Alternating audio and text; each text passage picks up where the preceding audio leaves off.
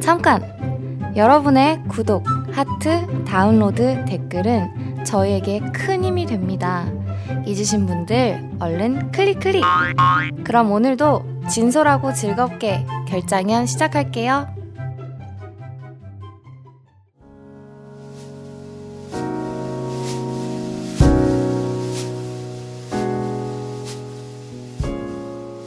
멀리 호주 시드니에서도 방송에 여념이 없던 우리의 김대리님께서 음, 건강상의 문제로 이번 주는 녹음에 함께 하시지 못하게 되었어요. 그간 호주의 은퇴편 준비하시면서 음, 저한테 일종의 휴가를 주셨던 셈인지라 오늘은 오대리 저온비가 혼자 방송을 어, 꾸려 나가 보려 합니다. 원래 방송이라는 게 특히 오디오만 나오는 방송은 혼자 하는 것보다는 함께 하는 사람이 많을수록 재미있는 것 같아요. 그래서 저희는 두 사람이 할 때도 나중에는 더 많은 패널들이 있으면 좋겠다 이렇게 얘기했었는데 음, 저는 뭐 전화 연결도 없고 게스트도 없이 정말 오늘은 혼자 해보려고 하니 조금은 두렵기도 합니다. 김대리님의 여성 팬분들이 듣다가 바로 끄실까봐 걱정도 되지만 오늘은 어, 호주의 은퇴편에 이어서 은비와 은비의 인생이랄까요? 은비 and life, my life 이런 얘기 한번 해보겠습니다.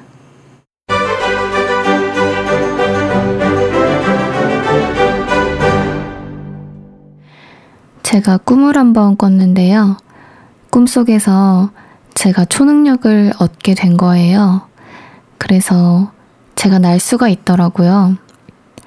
방에 가족과 친척들이 다 같이 있었는데 제가 붕 떠올랐어요.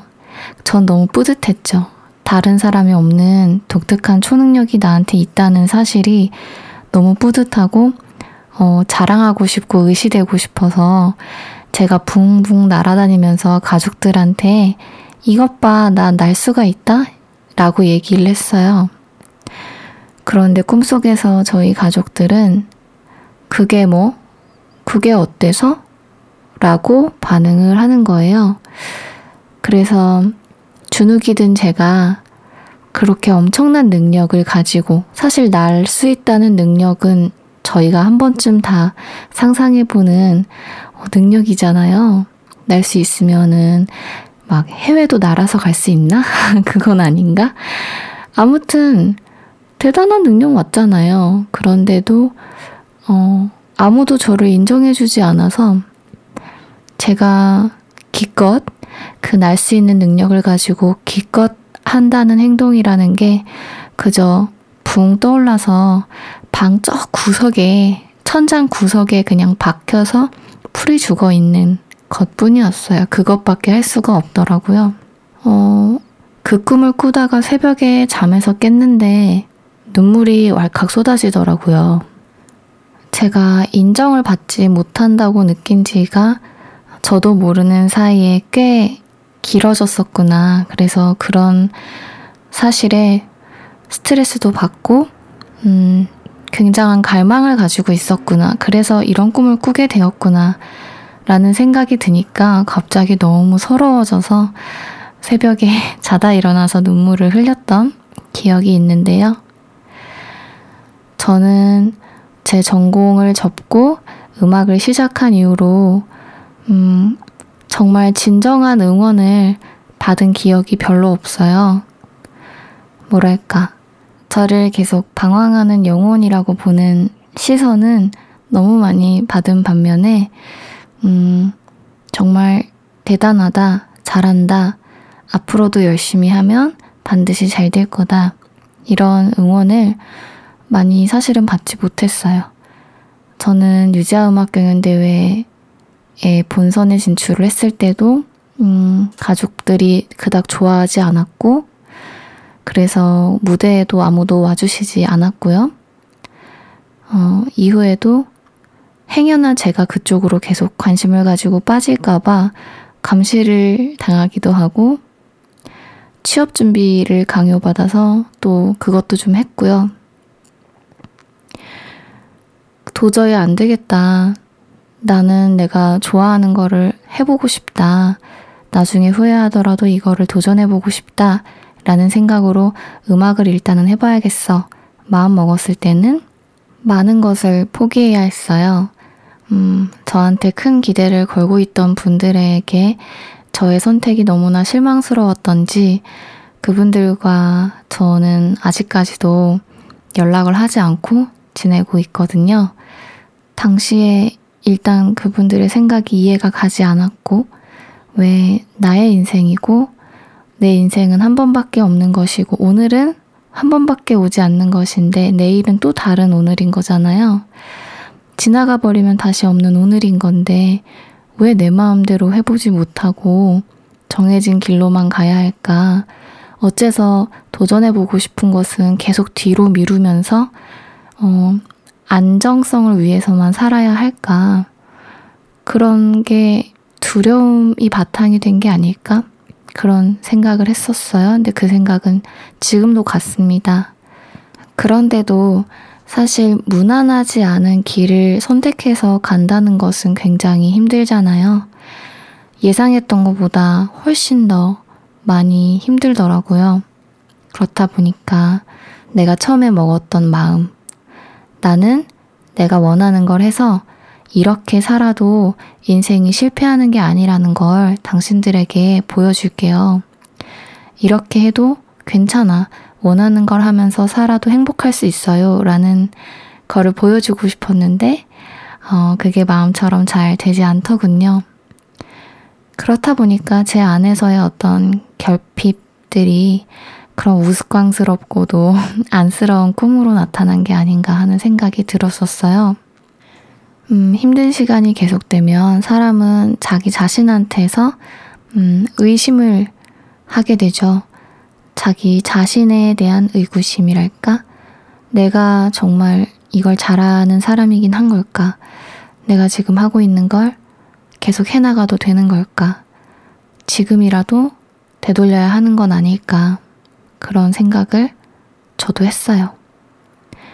그래서 결장연에서는 저는 항상 밝고 경쾌하게 등장을 하지만 사실은 저는 정말로 친구들을 많이 만나는 편도 아니고 집에서 혼자 음, 작업을 하면서 조금은 우울한 시간을 보내고 있기도 했어요.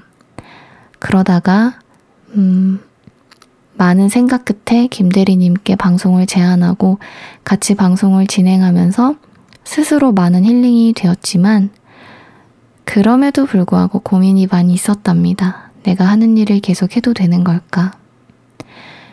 그러다 이제 김대리님이 시드니로 떠나시게 되고 그런 김대리님의 결정을 어, 응원해주면서 저도 시드니에 여행을 다녀오고 나서 저는 굉장히 많은 게 지금 바뀌었어요. 그 얘기를 또 해드릴게요.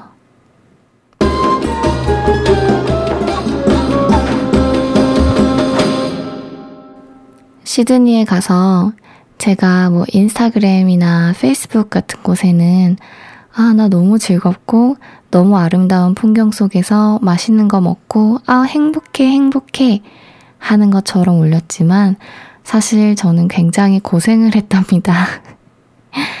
그래서 여행한 중동, 그래서 여행한 중간부터는 굉장히 집으로 돌아가고 싶을 정도로, 음, 고생을 좀 많이 했는데요. 우선은 여행 경비를 충분하게 잡지 않고 갔기 때문에 최대한 절약을 하면서 지내는 속에서 제가 그래도 아끼는 지인분들에게 뭔가 의미 있는 선물을 보내고 싶어서 편지를 쓰기로 했어요. 그런데 엽서 사실 얼마 하지 않거든요. 마음에 드는 엽서가 없더라고요. 금액이 문제가 아니라 너무 뻔한 오페라 하우스, 본다의 비치, 한국에서도 어디 잡지에서라도 볼 수 있을 것 같은 그런 엽서들밖에 없길래 제가 뉴타운에 있는 골동품 가게에서 전단지들을 어, 가져와서 거기에 이제 지인들에게 편지를 써서 붙였어요. 근데 그 편지를 시드니에 있는 어떤 대형 마트에 있는 카페 안에서 썼답니다. 왜냐하면 시드니는 오후 3, 4시가 되면 동네 카페들은 문을 닫기 때문에 뭔가 분위기를 느끼면서 편지를 쓰고 싶었지만 문이 연 카페를 찾아서 대형 몰에 갔죠. 대형 몰에서는 당연히 음악이 시끄럽게 흘러나오죠. 그런데 거기서 흘러나오는 팝송들을 듣는데 굉장한 깨달음이 왔어요. 머리를 한 대 누가 때리는 것 같은 그런 느낌 우리 종종 받곤 하잖아요. 한국에서도 수도 없이 듣던 팝송이었는데 똑같은 곡인데 거기에서 엽서를 쓰면서 듣는 곡이 저를 강타하더라고요. 음, 제가 그냥 한없이 작게 느껴졌어요. 정말 먼지보다도 작게 느껴진다라는 표현 하잖아요. 그 말 그대로의 감정이 아주 아주 크게 다가오면서, 아, 나는 아무것도 아니기 때문에 아무것도 두려워할 필요가 없고 뭐든지 해봐도 되겠구나 라는 생각이 들었습니다. 제가 살고 싶어 하는 인생을 살지 못하게 하는 사람들이 두려움이 많아서 그런 것이다 라는 생각으로 집을 뛰쳐나와 놓고 사실은 그간 난 내가 모나 되는 것처럼 많은 걸 두려워하고 있었구나. 그런 생각을 하게 된 거예요. 음, 그래서 한국에 오자마자 제가 새로운 도전을 시작을 했습니다. 그것은 바로 인터넷 방송이에요. 음, 정체성에 많은 혼란을 느끼고 있었던 제게 인터넷 방송은 정말 탁월한 선택이었는데요. 저는 뮤지션이지만, 어, 이상하게 피아노 연습하는 걸 정말 싫어하고요. 곡을 쓰고 노래하는 것은 좋아하지만 완성도 있게 만들려는 욕심이 없는 거예요. 제가 또 결장연에서 오돌이 아니겠습니까? 그렇다 보니, 음, 내가 어디에서 경쟁력을 갖춘 뮤지션이 될 수 있는 걸까? 나이는 한 살 한살 먹어가고, 그런 불안감들, 어, 저 자신에 대한 의심들, 그런 것들로 굉장히 가득 차 있었던 거죠. 그런데 시드니에 다녀오고, 음, 저는 마음을 정말 굳게 먹었어요. 앞으로 귀를 닫기로 했는데요. 이 귀는 굉장히 선별적으로 물론 닫는 거예요. 어떻게 닫느냐? 내가 난 이걸 하려고 해 라고 이야기를 했을 때, 야, 너 그거 되게 어려워. 그거 너한텐 별로일걸? 그거 하지 마. 이렇게 부정적으로 이야기하는 건 모두 귀를 닫고 듣지 않겠다. 어떻게 보면 옳지 않는 결정이었다고 생각하실 수도 있어요. 하지만 저는 그 결심이 아주, 아주, 아주 확고했어요. 왜냐하면, 말씀드렸듯이 제가 시드니에서 깨달은 게 너무 저에게 크게 다가왔기 때문이죠. 저는 아무것도 아니에요. 전 아무것도 아니기 때문에 제가 무엇을 해도 그것은 큰 영향력을 가지지 못하고 저에게 마이너스가 될 것도 없어요. 왜냐하면 전 아무것도 아니니까요. 그렇게 생각하면 제가 뭔가를 아무것도 아닌 제가 무언가가 되기 위해서 시도를 하려고 하는데 그것에 대한 부정적인 의견을 제시하는 목소리가 있다면 과연 내가 그 목소리에 귀를 기울여도 되는 타이밍일까? 지금이? 그건 아닌 것 같다는 생각이 들더라고요. 그래서 결심한 대로 정말로 귀를 닫고 음, 인터넷 방송을 시작을 하게 되었죠. 우리 명수옹께서 그런 얘기 하셨잖아요. 늦었다고 생각할 때가 정말 늦은 거다. 여러분은 어떻게 생각하세요? 저는 그 말은 100번, 1000번 틀린 말이라고 생각해요. SNS에서 어쩌면 많이 보셨을 수도 있는 이야기지만 모르시는 분이 또 계실 수 있으니까 제가 글을 하나 읽어드릴게요. 여러분, 어벤져스에 나오는 초록색 덩치가 커다란 헐크 아시죠? 헐크 역할을 맡은 마크 러팔로에 관한 이야기 읽어드리겠습니다.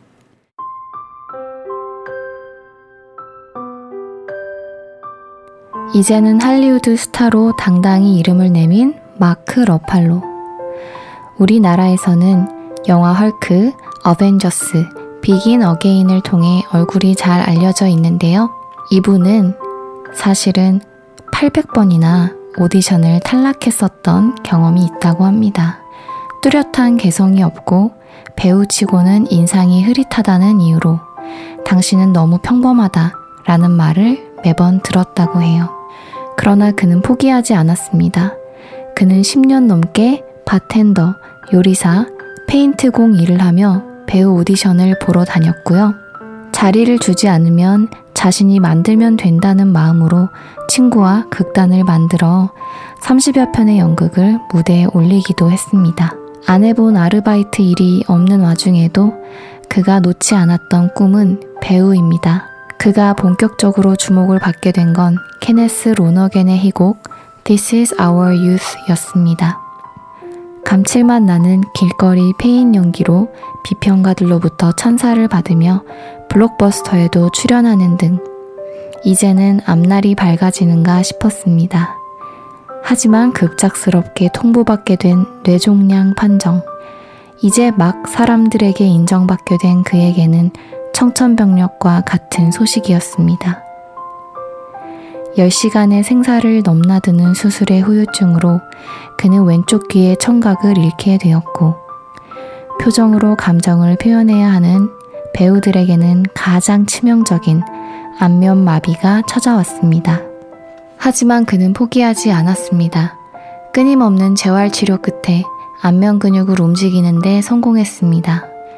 800번의 오디션 탈락과 갑작스럽게 찾아온 뇌종양, 안면마비를 이겨내고 그는 배우로서 인정을 받게 된 것입니다.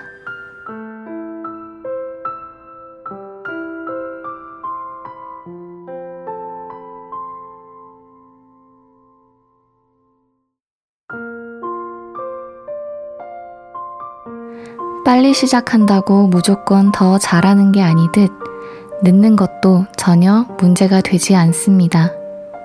Back to the Future 시리즈에서 브라운 박사님 역을 맡은 배우 크리스토퍼 로이드는 Back to the Future 3에서 생애 첫 키스신을 찍었습니다. 그의 나이 52살이었죠. 무지막지한 얼굴로 주로 괴물, 야수, 악당, 유인원 등의 역할만 맡아오던 헬보이의 론 펄먼도 역시 54살에 그 영화에서 슈퍼 히어로가 된 후에야 제대로 첫 키스신을 찍었고 58살에 찍은 헬보이 2로 슈퍼 히어로 주인공을 연기한 가장 나이 많은 배우가 되기도 했습니다. 하얀 머리칼의 코미디 배우 스티브 마틴은 64살의 가수로 정식 데뷔해 밴조 연주 앨범 크로우로 그래미상을 받고 일흔이 넘은 지금도 열심히 밴조를 연주하며 노래하고 있습니다. 영화 줄리 앤 줄리아의 실존 인물인 요리 연구가 줄리아 차일드는 30대 중반에서야 요리를 배우기 시작해 49살에 첫 요리책을 내고 51살에 자신의 TV 프로그램을 갖게 되었습니다. 맥도날드의 창업자인 레이 크록은 52살에 프랜차이즈 사업을 시작하기 전 17년 동안 종이컵 판매원으로 일했고 또 17년 동안 밀크쉐이크를 만들었다 하고요. 지구상에서 산타 할아버지 다음으로 유명한 할아버지인 KFC의 샌더스 대령은 수많은 실패와 좌절 끝에 나이 50살에 자신만의 치킨 레시피를 완성했고 62살에 KFC 프랜차이즈 사업을 시작했습니다.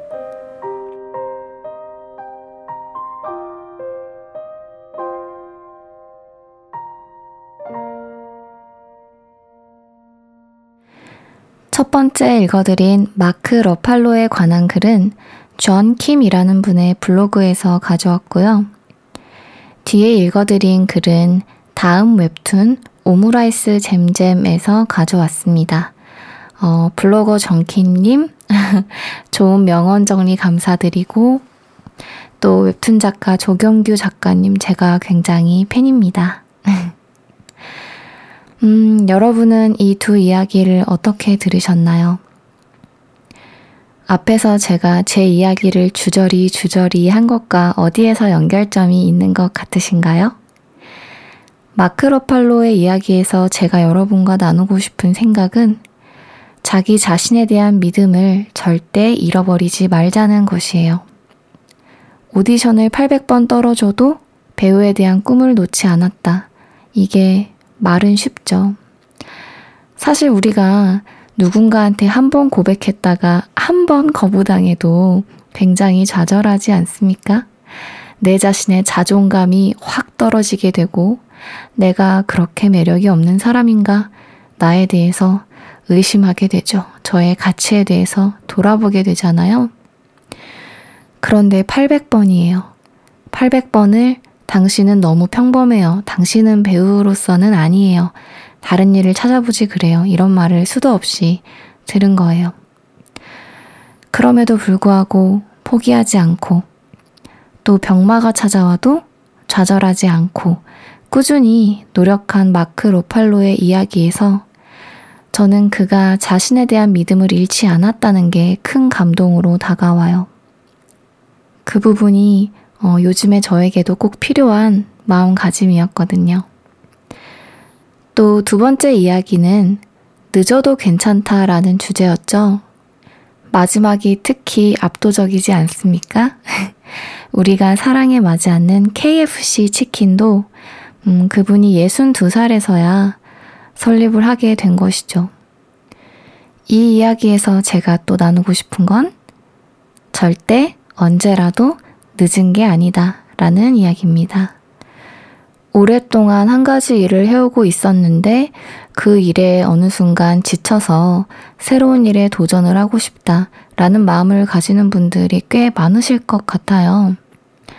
음, 그런 마음이 들었을 때, 아, 내가 힘든 현실로부터 도피하고 싶어 하나? 지금 내가 하려는 건 너무 늦은 게 아닌가? 이렇게 생각하지 않으셨으면 좋겠어요. 도피가 아니라 다양한 도전을 늦지 않은 때에 어, 용기를 가지고 시도하시는 것일 뿐이죠. 물론 그 결과는 좋을 수도 있고 좋지 않을 수도 있지만 어, 시작이 반이다 라는 말이 있잖아요. 일단 시작을 하고 봐야 한다고 저는 생각을 해요. 그래서 결과가 좋지 않다면 거기에서 우리는 큰 교훈을 배우게 될 겁니다. 아무것도 하지 않으면 어, 아무것도 잃지 않겠지만 아무것도 얻는 것도 없죠. 위험 요소가 있는 시작이더라도 그래도 언제라도 우리가 도전할 수 있는 용기가 있으면 좋겠다. 그런 말을 어, 여러분과 나누고 싶었어요. 이건 역시 지금의 저에게 또 굉장히 필요한 말이고요. 그리고 또 꼭 여러분에게 어, 여러분과 이야기하고 싶었던 부분은 우리가 다른 사람들의 말에 어, 다른 사람들이 우리를 어떻게 대하는지 그런 말과 태도에 아주 많은 영향을 받고 용기를 얻기도 하고 잃기도 하고 자존감을 얻기도 하고 잃기도 하듯이 다른 사람에게 우리가 미치는 영향에 대해서도 어, 생각을 해보면 좋겠다. 이런 얘기를 해보고 싶었는데요. 오늘 이 결장연을 들으신 분들은 앞으로 친구가 어, 뭔가를 도전하려고 해 라는 말을 했을 때 웬만하면 정말 그 친구가 아무 생각 없이 어, 아무런 분석도 없이 적성에도 맞지 않는 것 같은데 무작정 준비도 없이 노력도 없이 하려고 한다 그런 것만 아니라면 웬만하면 응원의 말 한마디 해주시는 게 어떨까요? 응원은 돈 드는 것도 아닌데도 참 많은 사람들이 쉽게 베풀지 않는 것 같아요. 저는 그래서 아마 김대리님이 어, 시드니로 처음에 가야지 결심했을 때 저한테 말하기 조금은 조심스럽지 않으셨을까라고 제가 생각을 해보는데요. 왜냐하면 결정장애 연구소를 시작하고 얼마 되지 않았는데 갑자기 같이 진행하는 본인이 몇 달 동안 시드니에 가 있겠다라는 말을 하기가 음, 쉬울까요? 하지만 저는 이미 음, 당시에 주변에서 제가 느끼기에 응원과 지지의 목소리가 너무나 부족해서 용기를 내고 있지 못하고 있는 상황이었기 때문에 김대리님이 어떤 결심을 하고 결정을 내리고 그것을 행동에 옮기려고 지금 막 추진을 하고 계시다면 그게 어떤 것이든 사실은 지지를 해드리고 싶었어요. 그래서 저에게 얘기하셨을 때 정말 흔쾌히 어, 너무 좋은 생각이고 너무 부럽다. 방송이야 어떻게 해서든지 방법은 있다. 방송은 계속하면 된다. 라고 얘기를 했고 또 김대리님이 시드니에 가셨기 때문에 저도 어, 시드니에 갈 수 있었고요. 결과적으로 고생과 동시에 큰 깨달음을 얻고 음, 한국에 돌아와서 새로운 도전을 또 할 수 있었으니까요. 작은 응원과 지지가 큰 나비 효과를 일으켰다는 생각이 들어요. 그만큼 요즘 저는 새로운 도전에 대해서 스스로 아주 뿌듯하게 느끼고 있고 또 굉장히 즐거움을 느끼고 있거든요. 저희 결장연을 구독해주신 분이 이제 100명 남짓 되는데요. 음, 이분들에게 또 저희가 하는 이야기들이 많은 영향을 미치게 되지 않을까 생각해요. 저도 다른 팟캐스트나 뭐 다른 방송이나 친구들이나 아무튼 저에게 들어오는 모든 정보들, 심지어 말투들, 음, 그 사람만의 생각, 뭐 유명인들의 행동, 우리는 굉장히 많은 외부적인 것에 영향을 받잖아요. 우리도, 저도 여러분에게 그런 영향을 작게나마 줄 수 있는 사람이라는 생각을 항상 하고 있습니다.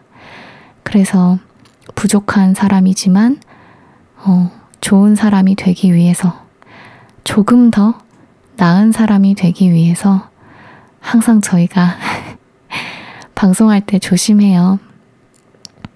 컨텐츠 고를 때도 굉장히 고민 많이 하고요.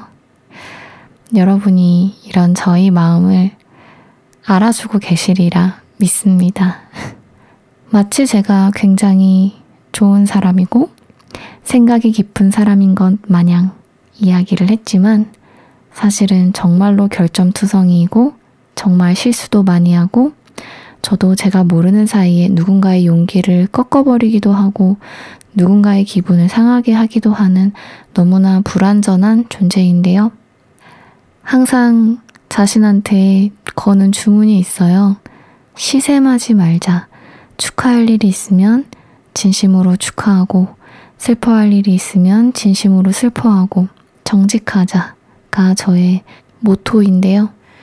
모토로 가지고 있다는 건 계속해서 스스로에게 되뇌이지 않으면 잘 안 되는 거라는 뜻이죠. 어쩜 그렇게 끝없이 질투하고 시샘하고 비난하려 할까요? 정말. 그래도, 음, 여러분에게만큼은 항상 진실하기 위해서 지금 제가 고민하는 것, 지금 제가 깊이 생각하는 것, 그런 것들을 정직하고 진실되게 전달하기 위해서 항상 노력하도록 하겠습니다. 구독자 분들 수보다 사실은 다운로드 횟수는 굉장히 많아요. 생각보다 많은 분들이 결장연을 찾아 들어주시고 계신데요. 모든 분들께 너무너무 감사하다는 말씀 전하고 싶고, 또 지금까지 댓글로 더 적극적으로 소통해 주신 분들께 한층 더, 네, 감사함 또 전하고요. 앞으로도 음, 곧 있으면 김대리님이 이제 한국에 오시긴 해요. 그러면은 이전보다 좀 더 분발하여 이전보다 조금 더 다양한 주제로 여러분과 또 만날 수 있으면 좋겠습니다. 오늘 너무 ASMR 같은 방송이었는데 이게 컨셉이었으니까 저 그간 너무 발랄하기만 해서 오늘은 이게 컨셉이었으니까 어, 양해하고 들어주시고요. 제가 하는 개인 방송은 유튜브에서도 보실 수 있고 아마 조만간 아프리카 TV라는 방송국 통해서도 할 것 같아요. 제 인스타그램, SNS를 팔로우 해주시면 더 많은 정보 보실 수 있으니까 우리 또 다양하게 소통하면 좋겠습니다. 음, 그리고 제가 이야기들 읽어드렸을 때 배경에 깔린 음악은 첫 번째 곡은 다 아시죠? 언제나 몇 번이라도 라는 곡을 제가 그냥 후다닥 건반으로 쳤고요. 어, 뒤에 나온 곡은 그냥 쳤습니다. 네, 만들었습니다. 이게 음악을 함부로 갖다 쓸 수 없기 때문에 어, 급히 추가한 점 부디 좋은 명언을 들으시는데 방해가 되지 않았길 바랍니다. 그럼 여러분 좋은 하루 되십시오. 감사합니다.